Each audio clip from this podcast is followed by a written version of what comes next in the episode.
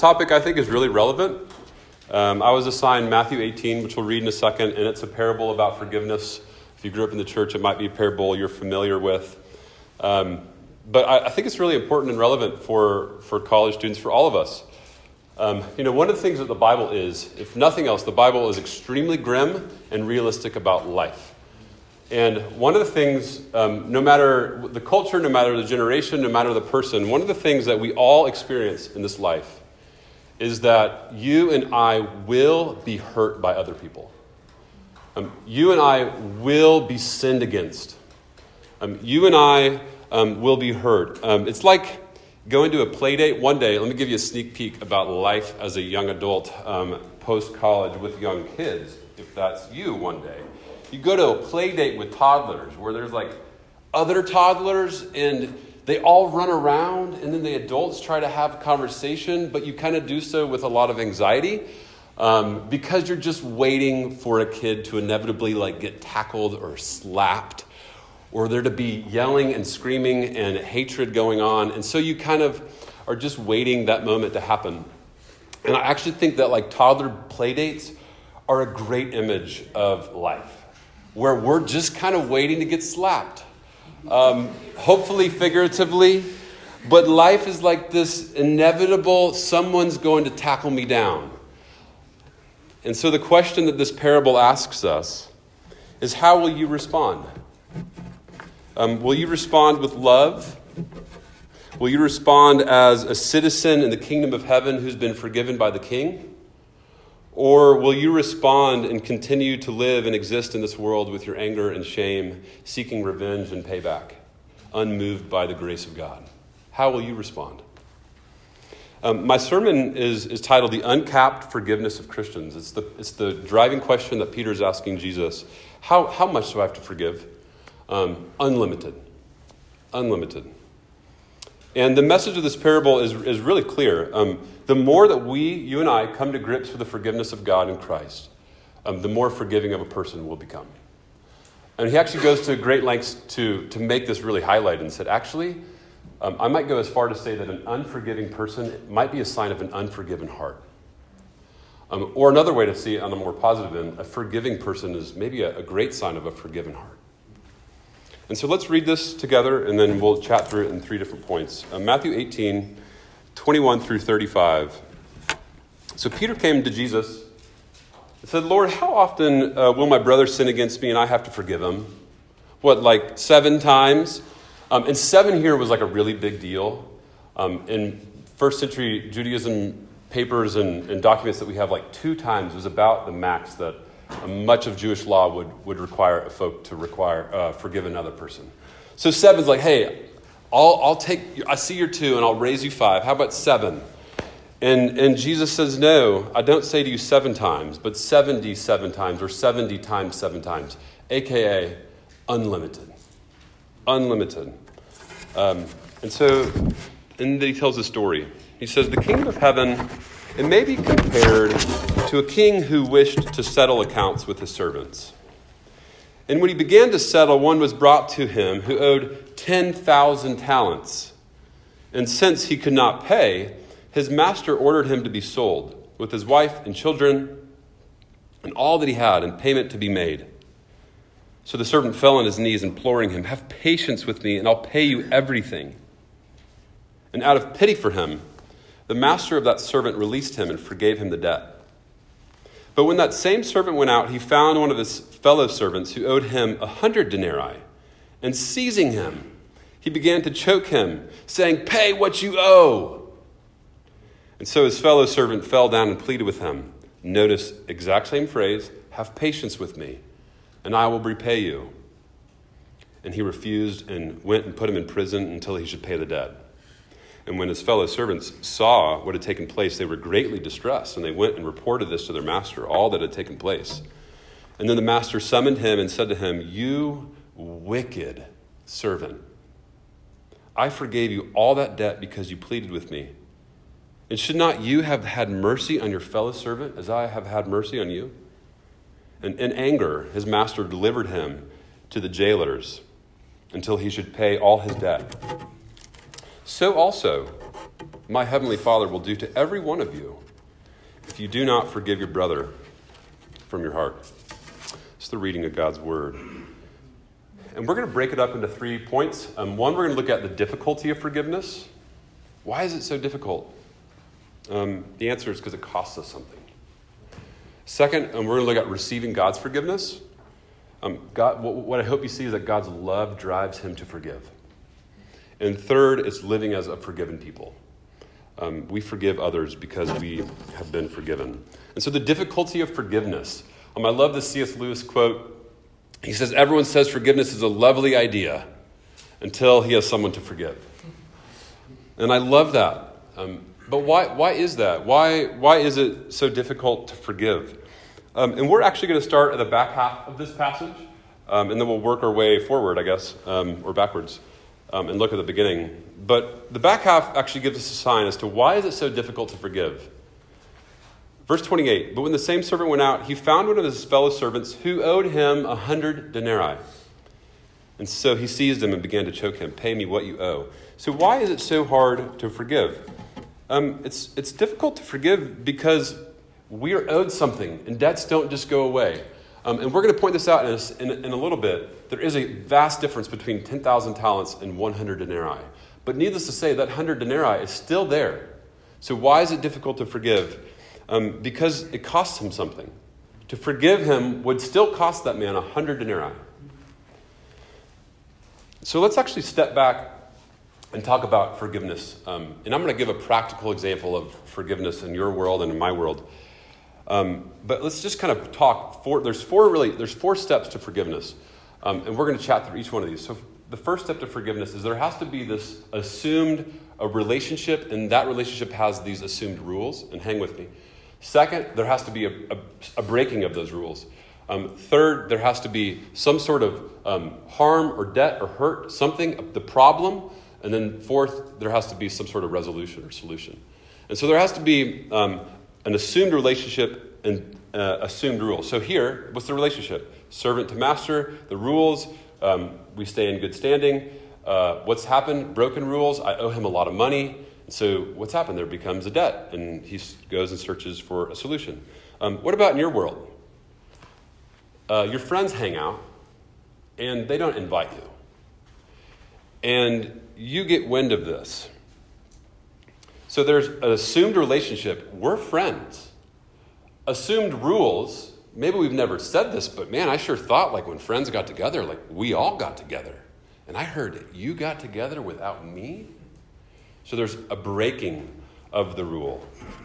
So what's the third thing? Um, the third thing is that there becomes something enters into this relationship. There becomes hurt. There becomes debt. There becomes real pain. There's defined relationship, there's assumed rules, and there's broken rules, and now there's this debt.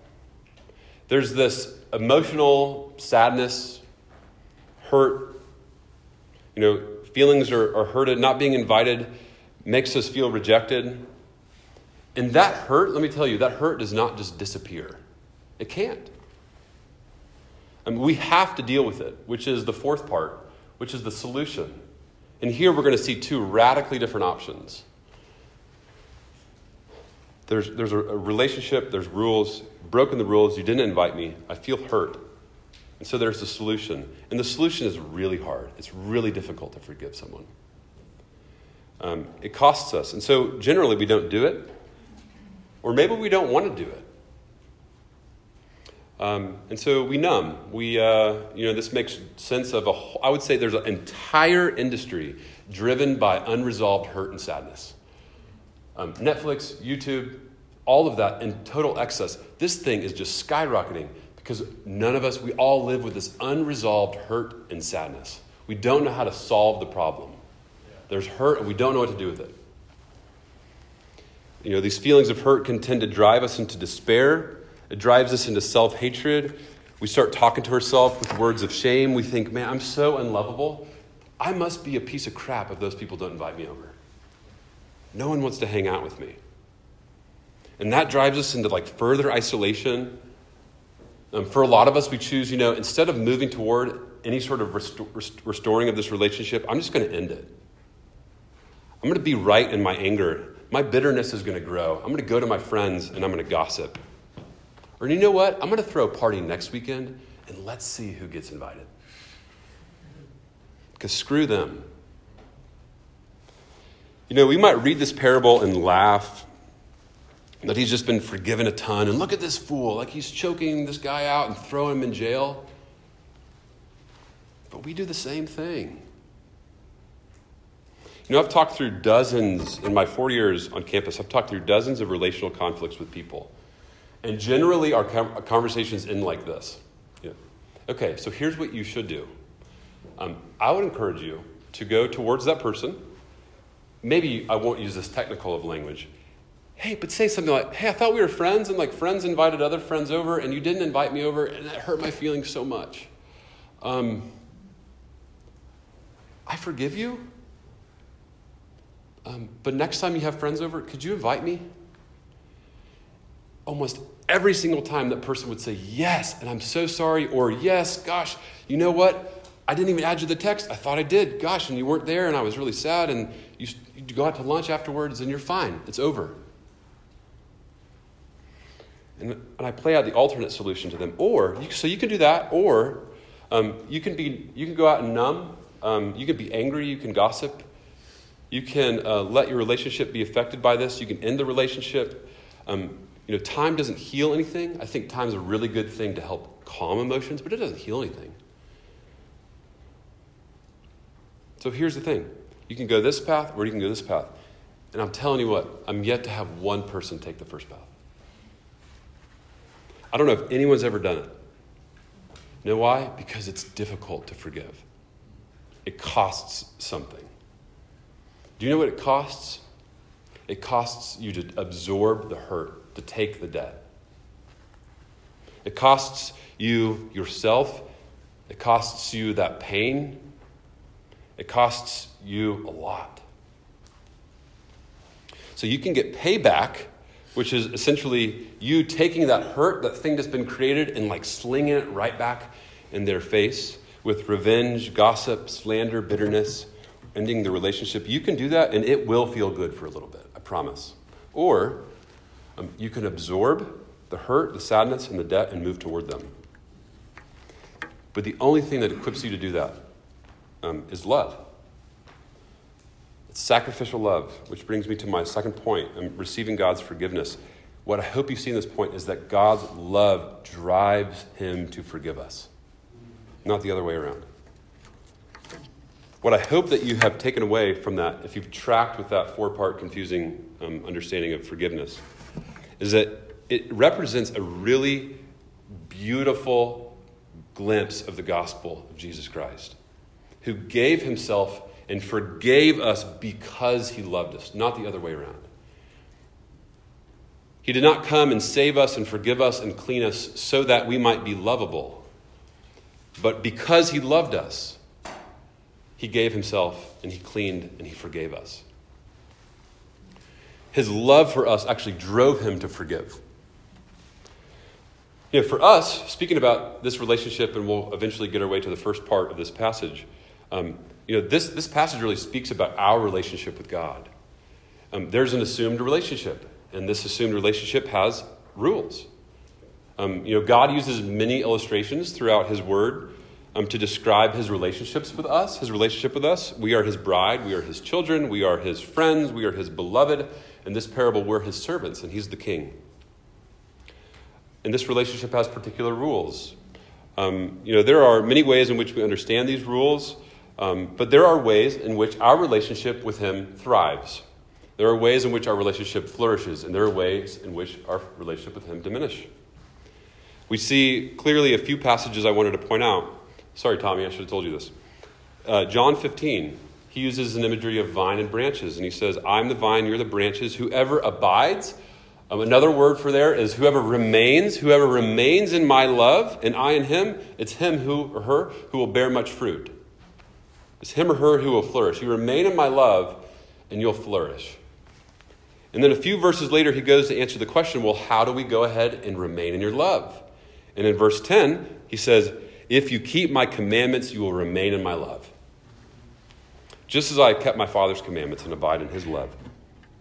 So we see this intimate relationship depicted as branches and vine. Um, and just a few chapters earlier, we see it in John 10 depicted as a sheep and a shepherd. And the shepherd goes out and he says, The sheep hear my voice, I call them by name, and I lead them out. There's a hearing, there's a, there's a, there's a relational rule here. I'm going to follow. He's going to go out and I'm going to follow. And this will lead to a flourishing relationship. We obey, we listen, we follow his lead.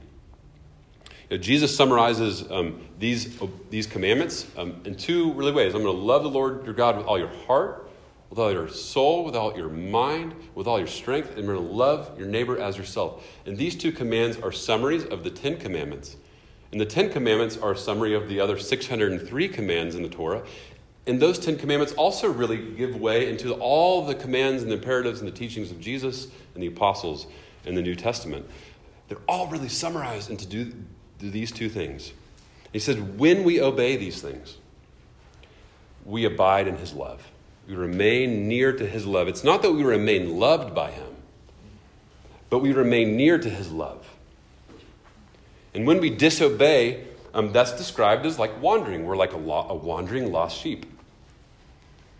And so here's the dilemma is that the Bible depicts all of us as like these mixed bags. Um, we're these sinners and we're these saints. Um, we're people who bless, but man, it's easier to blame. We're people who love, but man, it's easier to hate. Um, we're people who befriend, but it's a little easier to bully. We're people who are humble, but I really want to boast. We're people who serve, but it's a lot easier to lust. We're people who are grateful, but it's a lot easier to covet. We're a mixed bag. You know, there's a defined relationship depicted in all sorts of different images. There's assumed rules, and we break them. And here's why all this matters um, because in our breaking, we've created a debt, um, we've created hurt. And so now we can look at the first half of this parable um, and, and make sense of it, where we are the servant and he is the king. We're the one indebted 10,000 talents. Um, talent was the highest form of currency. 10,000 was really the highest conceivable number in that time. So the story is told in a way to expose the foolishness of the servant who got himself into such unthinkable debt. I mean, it's a parable that's meant to make the listener laugh. Like, yeah, right. No one in the right mind could stir that much debt up. And in their laughter, there becomes then this serious moment of like, oh, wait. Um, I love, do you guys listen to Jim Gaffigan or have you heard of him? Um, okay, so it's never good to imitate a, a, a comic because you never do it justice, but he does a stand up routine where he talks about this terrible trip where he took, in his stupidity, took four young kids. This is a dumb idea, Brandon, right?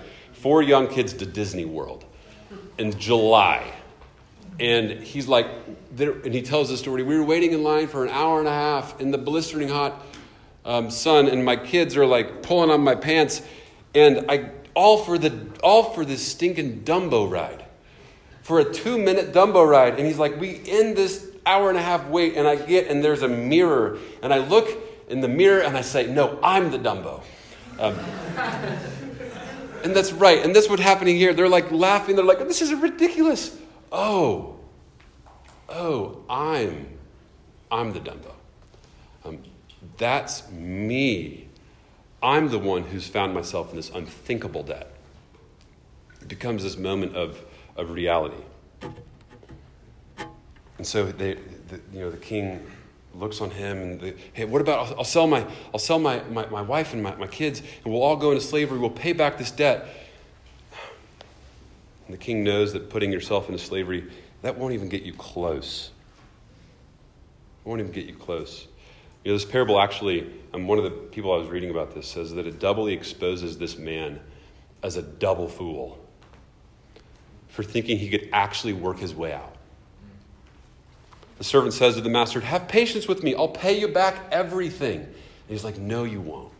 You need one thing you need my mercy.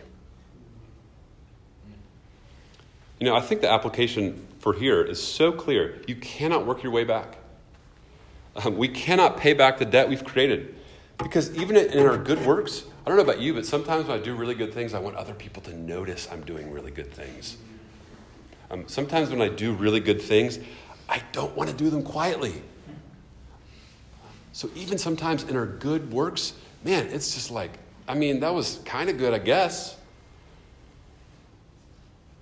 This is our situation. How foolish of us to think we can pay back 10,000 talents. So there's a relationship, there's rules. We've broken these rules, we've caused this hurt, we've caused this debt, and we cannot pay it back. We are in need.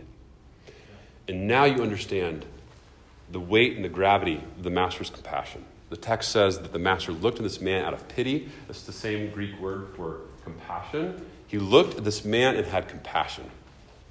And he released him and forgave him the debt. You know, how could he possibly do that? You know, again, that 10,000 talents, that's a lot of money. Man, that's going to that's gonna make the economy run for several years in this place. And this is which is one of the clearest gems in the gospel. Because God says, You hurt me, you've created this debt, and it has to be repaid, but because I love you, because I'm deeply committed to you, because I desperately want your good, I'm willing to pay your debt. I'm willing to absorb the hurt. And he took on the hurt, he took on the debt because he loves us. He has compassion on us. You know, and Jesus' life shows us who, who, who was Jesus but the one who moved toward the lame, who moved toward the leper, and showed them forgiveness, forgave their sins, and healed them, and cleansed them, and restored them back into society because he loved them. And the reality is that today and tomorrow, and for the rest of your lives, you're going to sin and that sin's going to stack up against you on your record. You owe him 10,000 talents, and you cannot pay it back. And the good news of the atoning sacrifice of Christ on the cross is a declaration that those 10,000 talents has been paid. He's taken on the hurt and the debt for our sin. You know, one of the most fascinating passages in 1 John 1 9, where says, he implores us to confess our sin. He says, For God is faithful and he's just to forgive us of our sins. It's a curious word, just. You can look at it the other way, and you could say, if he doesn't forgive, it's actually unjust for God to not forgive your sin. That's interesting, right? The only way it would be unjust for God to not forgive your sin. What, what, the, what he's saying here is because your sin has already been paid, he cannot go about charging you even more. What you owe has already been paid. It would be unjust for him to hold anything against you any longer. It's already been paid. I love that. So, how do we live in light of this? And that's the last point living as forgiven. Um, you know, this parable is, is Jesus' creative way of, of answering Peter's pretty straightforward question How often do I have to forgive? Um, and Jesus says that life in the kingdom of God is like this forgiveness is uncapped, it's unlimited. That's how often. You always forgive. And you know why? Because of the fruit of the Spirit is love. The fruit of the Spirit is love. And I want to think about this component of love. Um, and I want us to get back to this uh, first example of not being invited over. I get it, it hurts. Um, to not move towards, this happened to us a few weeks ago. We're like, wait, aren't we all like friends here? And I'm like, wait, I guess we just weren't on the text string um, when you guys all got together. Um, to not move towards that person with forgiveness, to not address and name the hurt, to not go through the process of forgiveness is to essentially proclaim by your actions, you are not worth it. I'd much rather just cut you off. It's a declaration that I'm choosing to close my heart off to you then open it up in a vulnerable sort of love for you. I'd rather shut you out. I'd rather go to my friends and spread slander about you. Because know what that does? Oh, it makes me feel like I'm part of the good team. To move towards that broken down sinner who just did you wrong um, is a really costly thing. It must be driven by love. Um, you know, four years into ministry um, on campus, what do I know? Um, but here's what I've seen. One of the most confusing things for me um, is the emphasis that the New Testament gives to particular things, mainly sins, um, and then what we give attention to, um, what sins we give attention to. Here's what I know the New Testament talks about slander and gossip and forgiveness and unforgiveness at like 20 times uh, the, the length that they talk about drunkenness. 20 times. Does that mirror how you think about it? it or is like, I mean, getting drunk's not good. Um, but, but when you think about being a Christian, what's the main category for you? Is it just being someone who's sober on the weekends? Or is it being a forgiving person? Because what I see is a bunch of sober people spreading terrible gossip. Yeah. I don't think that reflects the heart of Christ, and the New Testament doesn't, doesn't, doesn't give me the ratio that we're going for. And here's what I've learned, and here's my heart um, that to be a forgiving person on a college campus in 2022 is one of the greatest witnesses to the love of Christ that we can give to people on this campus. To, to establish something here where we're a people, you can come into this group and we're going to screw up, but don't worry, we will forgive you. We will move towards you. We will not put you down and make you look like a fool. Yeah. Man, I'd want to be a part of that group. We want people to know God and live in His love. And Scripture talks about how that happens through being a forgiving, a forgiving people who live with an uncapped forgiveness, who live as a people who do not gossip and slander, but who build one another up and assume the very best about one another. So here's the homework for you. Um, and you could talk to Brandon or Avery about this if you need to help. Um, but the, the question's simple Who do you need to forgive? Or maybe even this um, maybe you've gone out and you've figuratively choked and thrown someone else in prison. Who do you need to say sorry to? The reality is that the Lord, if you are in Christ, the Lord has eternally forgiven you, a debt that you cannot pay back, driven by his love for you. And now go out to your brother and sister and forgive them. Now, I love this, the movie um, Les Mis, uh, also a book. And Les Mis is a story about a man named Jean Valjean who was a criminal and got out of prison. And on his first night out of prison, he goes to the home of a bishop and he breaks into the home and he steals the valuables of this bishop. And um, the movie depicts out on his way out, the bishop tries to stop and he clocks the guy in the head and escapes. Um, the next day, the, the guards have been keeping a close eye on Jean Valjean since he was a, you know, a recently released criminal. Um, and they catch him, and he has a bag full of goods, lots of valuables in his, in, his, in his bag. And they bring him back to the bishop's house, and they say, Hey, we found the man. And the bishop says, Jean Valjean, you fool! You left my house last night, and you didn't take with you the most expensive thing. Here, my brother, here are these candlesticks. They're worth $2,000 apiece. And the, the cops kind of look stunned of like, wait, so he was telling the truth? He didn't steal this? He's like, no, no, no. He's telling the truth. And they release Jean Valjean. And, and before he leaves, the bishop comes and looks him in the face. And he says, Jean Valjean, my brother, you no longer belong to evil. With these candlesticks, I have bought back your soul. I've ransomed you from fear and hatred, and I give you back to God.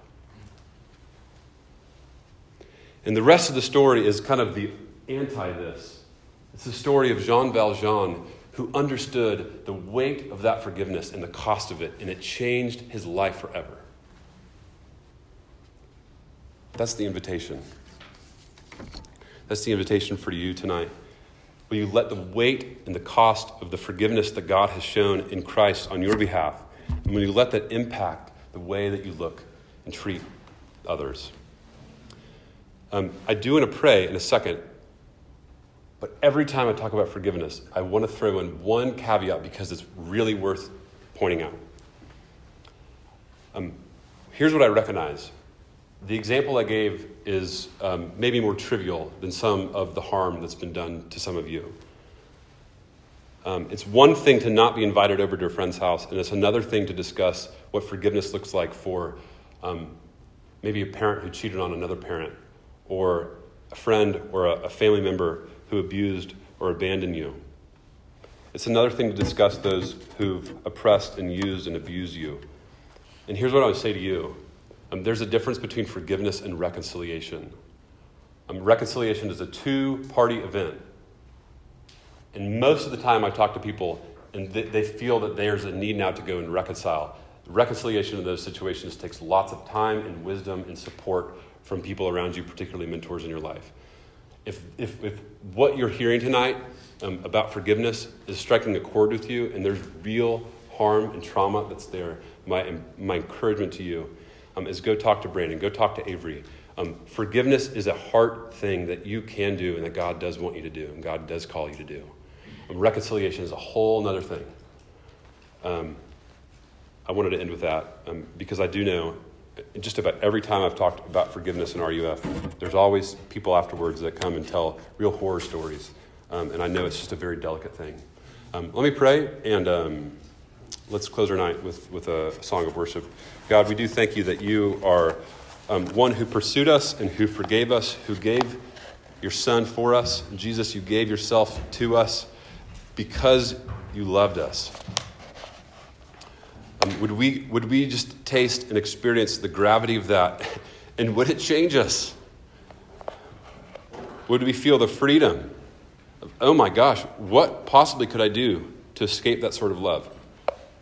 And would that propel us to be one who is just so um, in love with you and quick and eager to forgive?